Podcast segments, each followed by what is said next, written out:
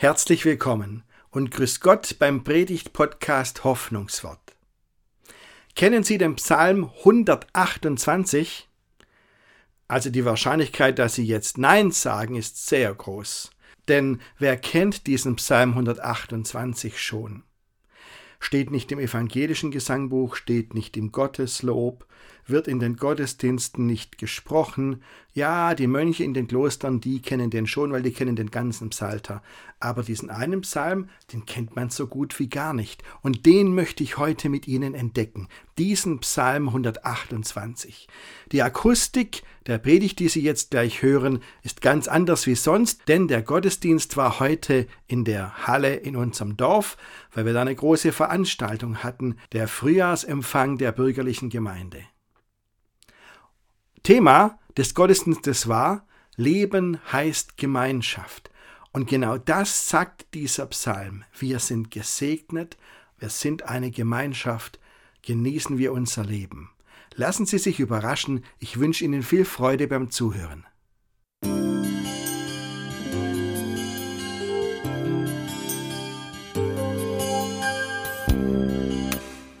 Alles irgendwann zum ersten Mal. Wissen Sie, dieser Psalm, den wir vorher gelesen haben, auch zum ersten Mal. Ganz sicher ist er vor 500 Jahren in Hildritzhausen gebetet worden, als es noch so eine Art Mönche hier gab. Aber seither nicht mehr. Finden Sie weder im evangelischen Gesangbuch noch im Gotteslob, steht einfach nicht drin. Kleiner, unbedeutender Psalm. Wie finden Sie den? Also ich finde ihn eigentlich sehr positiv. Deswegen wundert es mich. Also mal gucken, wie glücklich ist ein Mensch, der den Herrn achtet und ehrt und sich nach seinen Geboten richtet. Was deine Arbeit dir eingebracht hat, das wirst du auch genießen. Wie glücklich du sein kannst. Es ist gut um dich bestellt. Da ist deine Frau in deinem Haus, sie gleicht einem fruchtbaren Weinstock. Da sind die Kinder um deinen Tisch, zahlreich wie frische Ölbaumtriebe. So segnet der Herr den Mann, der ihn achtet und ehrt. Also ganz ehrlich, gefällt mir dieser Psalm. Also es fängt ja gleich an mit glücklich. Gell? Das ist doch schon mal sehr positiv. Glücklich. Also das heißt, wenn das Wort glücklich in der Bibel steht, heißt es immer selig im Ursprung. Also gesegnet von Gott und deshalb glücklich, was sich ja in Glück dann auch zeigt in dem Fall. Und noch viel besser, da steht sogar drin, man kann die Früchte der eigenen Arbeit genießen. Was man sich aufgebaut hat, kann man auch selber dann genießen. Hat man was davon. Das ist schon mal gut, ist ja nicht überall so. Da hat man was davon. Es ist gut um dich bestellt. Und dann die Familie. Gell? Eltern und Kinder kommen hier auch vor. Die Kleinfamilie, die ganz normale Kleinfamilie kommt hier auch schon vor. Und ist ein Zeichen dafür, dass Gott uns segnet. Wirklich positiv. Naja, jetzt kann ja auch jemand sagen, vielleicht ein bisschen zu positiv. Vielleicht ein bisschen zu viel Familienidylle. Ja. Mensch, schaut doch mal unsere Welt an, womit wir kämpfen. Ja. Wir haben einen Krieg vor der Haustür. Also nicht bei uns dann, aber immerhin vor der Haustür und es bewegt uns alle. Und es gibt noch so viel, auch den brauchen wir eigentlich gar nicht. Wir hätten genug Krisen, um die wir uns kümmern müssen. Klimakrise und noch so viel mehr. Und als das, ob das auch nicht genug wäre, haben wir da ja auch noch jede und jeders eigene Päckle zu tragen. Also eigentlich gäbe es wirklich genug, wo man sagen muss, also Idylle ist nicht unbedingt angebracht hat. Aber wissen Sie, dieser kleine Psalm der hat ein Geheimnis. Der ist durchweg positiv, aber er stammt aus einer richtig schlimmen Zeit. Das ist sein Geheimnis. Dieser Psalm, der ist knapp zweieinhalbtausend Jahre alt. Das ist eine Zeit, in der das Land, das Land Israel seine politische Eigenständigkeit verloren hat. Die wurden kassiert von den Persern, persisches Weltreich, da waren sie jetzt nur noch eine Provinz, eine von vielen. Und ähm, die Perser haben damit für Frieden gesorgt, das stimmt, da traute sich niemand mehr anzugreifen, aber es ging den Leuten trotzdem nicht gut. Warum? Weil die Perser so eine drückende Steuerlast auf die Leute gelegt hatten, dass die kaum eine andere Chance hatten, als zu verarmen. Die mussten wirklich bluten. Und dann waren da ja auch noch die Leute aus dem eigenen Volk, die es verstanden haben, die anderen auszunehmen, die, es verstanden haben, ihren Grundbesitz noch zu vermehren. Da waren dann die, die doch irgendwie schneller zu Reichtum gekommen sind und das leidlich ausgenutzt haben. Und dann sind so viele Bauernfamilien wirklich verarmt, haben ihr Grund und Boden verloren. Die mussten dann als, ähm, als, als Tagelöhner arbeiten, weil sie keinen Grundbesitz mehr hatten. Und sie, also es war tatsächlich auch so, das wissen wir von den sozialen Berichten aus dieser Zeit, dass sie ähm, die Kinder, wenn sie dann Teenies wurden, also die heranwachsenden Kinder, sind ganz oft in die Schuld, in die Arbeitssklaverei gebracht worden, weil die Eltern keine andere Chance hatten. Also wirklich schlechte Zeiten. Und stellen Sie sich mal vor, aus so einer Zeit mit solchen großen sozialen Spannungen, mit dieser Ungerechtigkeit, aus so einer Zeit kommt dieser Psalm mit diesen positiven Worten. Und das finde ich doch dann etwas überraschend. Aber warum nicht? Denn so schlimm das alles ist, und das war alles soziale Wirklichkeit damals, da sind wir meines Erachtens viel, viel besser dran heute. Was man beim Jammern nicht immer merkt, aber wir, das geht trotzdem. Ähm, und trotzdem ist das, was in diesem Psalm steht, genauso wahr und genauso richtig wie das ganze Elend drumherum. Es ist wahr, dass Gott uns segnet und es ist wahr, dass wir das alles haben. Denn überlegen Sie, wie kann, man, wie kann man reagieren, wenn man in so einer Krisenzeit lebt, so wie jetzt? Dann kann man sagen, ähm, Mensch, Gott kannst du vergessen, schau dich doch mal um, der hat uns doch auch vergessen. Wie sieht es denn aus? Also lass das. Was für einen Grund gibt es jetzt an Gott zu glauben? Das ist die eine Möglichkeit. Die andere Möglichkeit ist zu sagen wie dieser Psalm, oh nein, ich sehe schon, wie Gott uns trotzdem segnet und ich achte ihn und ich richte mich nach ihm und ich achte meine Mitmenschen, was die von der Gruppe 1 natürlich genauso machen können. Aber das gehört auf jeden Fall dazu. Es ist so gut, wenn wir das wertschätzen, was wir haben. Wir müssen mal wieder merken, was wir alles haben, dass wir die Früchte unserer Arbeit selber genießen können. Ich denke daran, dass so viele Familien in der Ukraine sich ihr Leben lang über Generationen hin was aufgebaut haben und alles ist jetzt kaputt. Alles weg. Und wir müssen von vorne wieder anfangen. Da kann man nicht genießen, was man selber aufgebaut hat. Wir können es. Das ist viel wert. Und es geht uns schon gut, würde ich schon mal sagen. Gell? Und dann ähm, die Familien, in denen wir leben, was für ein hohes Gut, wie wertvoll das ist, in einer Familie leben zu können. Natürlich ist Familie nicht immer das reine Idyll, das ist schon klar. Ja? Naja, vielleicht kommt dieser Psalm dann doch ein bisschen zu familienidyllisch rüber, zu familienlastig, aber wissen Sie, das ist das zweite Geheimnis dieses Psalms der weitet den Blick über das hinaus, was man sieht. Schauen Sie mal, was dann kommt. Die letzten paar Zeilen. Der Herr segne dich, der auf dem Zionsberg wohnt. Solange du lebst, sollst du sehen, dass es Jerusalem gut geht. Und auch die Kinder deiner Kinder sollst du sehen. Glück und Friede komme über Israel. Da sehen Sie, jetzt wird der Blick auf einmal geweitet und man merkt, was dahinter steckt. Ja? Nicht nur die kleine Familie mit Eltern und Kindern, sondern jetzt kommen die Enkel ins Spiel und Oma und Opa damit natürlich auch. Gell? Und dann kommt plötzlich ganz Jerusalem ins Spiel. Schau Jerusalem an. Der Blick wird ganz bewusst geweitet und zum Schluss landen wir sogar beim ganzen Land, bei Israel. Das ist der Weg, den dieser Psalm mit uns geht, dieses Gebet fängt an bei der Familie und sagt, schau über die Familie hinaus, was wer alles noch da ist. Sieh die Stadt, in der du lebst. Sieh das Land, in dem du lebst.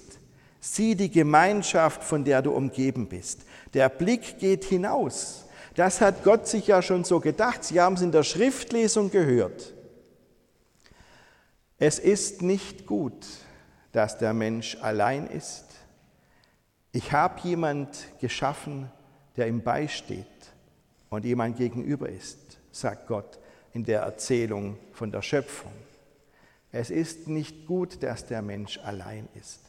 Und so ist es tatsächlich, wenn man den Blick weitet, wenn man diesen Blick sieht. Es geht nicht nur um die Familien hier, denn der Segen Gottes umfasst auch die Leute, die alleinstehend sind, umfasst die Alleinerziehenden mit ihren Kindern, umfasst die, die, die Ehepaare, die kinderlos bleiben, umfasst die Patchwork-Familien, die aus mehreren zusammenkommen und dann Kinder von verschiedenen Eltern zusammenleben. All das, egal wie, völlig egal, wie wir leben und was unsere Situation ist, wir gehören zu denen, die gesegnet sind. Und wir gehören zu denen, die dieses Gebet in den Blick nimmt. Und das ist das Besondere an diesem Gebet, dass es den Blick so weitet. Das ist ganz typisch für den christlichen Glauben natürlich. Denken Sie an Jesus. Ähm, wissen Sie, wie viele Geschwister hatte Jesus? Hätten wir mal zusammenzählen. Ha? Also er hat mindestens zwei Schwestern, von denen ich weiß, und mindestens vier Brüder. Vielleicht noch mehr, aber das heißt sechs, sieben, acht, neun die Familie Maria und Josef waren zu Hause zu neunt, mindestens. Das nenne ich mal eine Familie. Aber Jesus hat ähm, nicht nur auf die Familie geschaut, sondern hat immer gesagt, Leute, wir sind eine große Familie. Wer den Willen Gottes tut, der ist mein Bruder und meine Schwester, hat Jesus gesagt. Das heißt, er hatte die geistliche Familie so vor Augen und da gehören alle dazu. Die geistliche Familie ist, übertragen gesprochen, immer ein Generationenhaus. Völlig wurscht, in welcher Lebenssituation wir sind und welche Konfession, wenn überhaupt, das ist alles nicht ausschlaggebend. Ausschlaggebend ist, dass wir merken, es gibt weit mehr als den engen Kreis der Menschen, die um uns sind. Da ist die ganze Gemeinschaft, alle, die dazugehören, und die wollen wir in den Blick nehmen. Das kommt immer wieder in der Bibel vor, an ganz vielen Stellen, wo man es gar nicht merkt. Ja? Nur als Beispiel, ein Beispiel mal. Jesus hat mal ein Beispiel erzählt von äh, einem Sauerteig. Darf ich mal fragen, also ich weiß nicht, wie weit das Wissen hier verbreitet ist. Wer von Ihnen hat schon mal Sauerteig gemacht zu Hause? Mal kurz, Hand hoch, wer hat schon mal Sauer? Ja, komm, also einige. Und es gibt aber im Bäcker gibt Sauerteigbrot, wenn es recht weiß. Ich finde es gut. Und ähm, jetzt hat Jesus von so einem Sauerteig erzählt und hat gesagt, da war eine Frau, die hat ein bisschen Sauerteig genommen und dann hat sie drei Scheffel Mehl genommen und es vermischt und der Sauerteig hat das ganze Mehl durchsäuert. Dann hat man ganz viel Sauerteig, kann viel Brot backen. Der Sinn ist klar, da fängt was ganz klein an und der Jesus hat gesagt, so wie die Frau das macht, so ist das Himmelreich. Da fängt was ganz klein an und dann macht Gott was ganz Großes draus. Lässt es immer weiter wachsen und es kommt immer mehr raus, als man überhaupt am Anfang hatte. Das ist schon klar. Und jetzt habe ich mal hingeschaut, ähm, wie viel Mehl nimmt die Frau? Also steht in der Bibel was von drei Scheffel. Nein, nein, nicht Scheifele. Ja? Scheffel. Ein Scheffel, das weiß man leider nicht genau, wie groß dieses Maß war, ähm, aber wissen Sie, unter dem Strich hat die Frau mindestens 15 Kilo Mehl genommen, wenn nicht 20. 15 Kilo Mehl. Wisset ihr, was man da für eine Spätzlesplatte machen kann? 15 Kilo Mehl. Das heißt, diese Frau hat nicht für sich und ihre paar Kinder und den Mann gebacken. Nein, die hat für viele Menschen gebacken, richtig groß. Aufbewahrung war damals nicht so arg wie bei uns heute. Heute kann man ruhig 15 Kilometer machen, x Brote backen und das meiste in Friertruhe. Ähm, das ging damals nicht. Diese Frau hat für viele Menschen gebacken, weil sie nicht nur ihre Familie, sondern die ganze Gemeinschaft drumherum im Blick hatte. Und dann sehen Sie, dass an vielen Stellen in der Bibel immer wieder dieser Punkt kommt, der ganz deutlich in diesem Psalmgebet drinsteckt. Schau über deinen engen Kreis hinaus, schau über die Gemeinschaft. Und das ist was Tolles, denn diese Gemeinschaft, also die Gesellschaft vor Ort, die sieht dieser Psalm ja ganz eindeutig, weil er uns sagt, genieße dein Leben. Dieses Bild, da sitzt man so am Tisch, gell? die Frau ist im Haus, wird verglichen mit einem fruchtbaren Weinstock, weil das hebräische Wort für Weinstock weiblich ist. Deswegen wird die Frau hiermit verglichen. Und dann die Kinder sitzen um den Tisch was für ein tolles Bild. Genieße dein Leben. Gott sagt zu uns, genieße dein Leben. Genieße das, was ich dir schenke. Du bist gesegnet. Und das ist etwas, mit dem wir leben können. Schauen wir uns um, schauen wir die Menschen an, die bei uns sind, die Gemeinschaft, in der wir leben, die gesegnet ist von Gott, was sich da alles tut. Gucken Sie, wir haben jetzt zwei Jahre Corona hinter uns und ähm, in der Corona-Zeit war derjenige ein Held, der zu Hause geblieben ist. Habe ich immer wieder im Fernsehen gesehen. Gell? Ich bin zum Helden geworden, nur weil ich auf dem Sofa saß vom Fernseher. Ob ich das nochmal schaffe im Leben, weiß ich nicht. Aber in der Corona-Zeit war es so. Und ganz viele Freundeskreise äh, und Gruppen werden sich jetzt wieder treffen, aber manche haben das nicht überstanden, diese Zeit. Manche Freundschaften haben die Zeit nicht überstanden, manche Gruppen haben das nicht überstanden. Und jetzt merken wir wieder, dass wir rauskommen wollen aus unseren Ecken und wieder was gemeinsam machen wollen und uns treffen wollen, mal wieder feiern wollen. Und das passt genau in dieses Ziel von dem Psalm, genießt euer Leben. Und nehmt die Menschen wahr, die um euch sind. Zum Beispiel, wer ist bei uns jetzt in Hildritzhausen neu dazugekommen? Das sind diese ukrainischen Familien, die jetzt da sind, die Frauen und die Kinder. Und wissen Sie, was unsere Dorfgemeinschaft in den letzten Wochen hingekriegt hat, ist unglaublich, wie wir denen geholfen haben, alle miteinander. Die vielen Leute, die Sachen gebracht haben, was die gut brauchen konnten am Anfang. Und ähm, die Vereine, die unterstützt haben und die die Tore für sie geöffnet haben, das war wirklich was ganz Besonderes, was wir erlebt haben.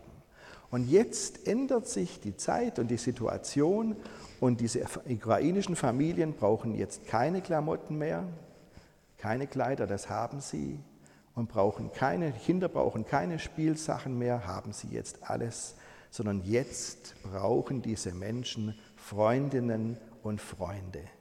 Leute, die mit ihnen Fest feiern und sie einladen und das Leben genießen.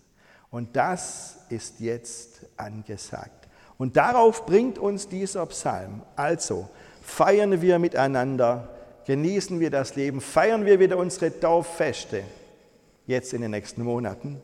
Und dann sehen wir, wir sind, dann spüren wir auch, wir sind von Gott gesegnet und das ist so wertvoll.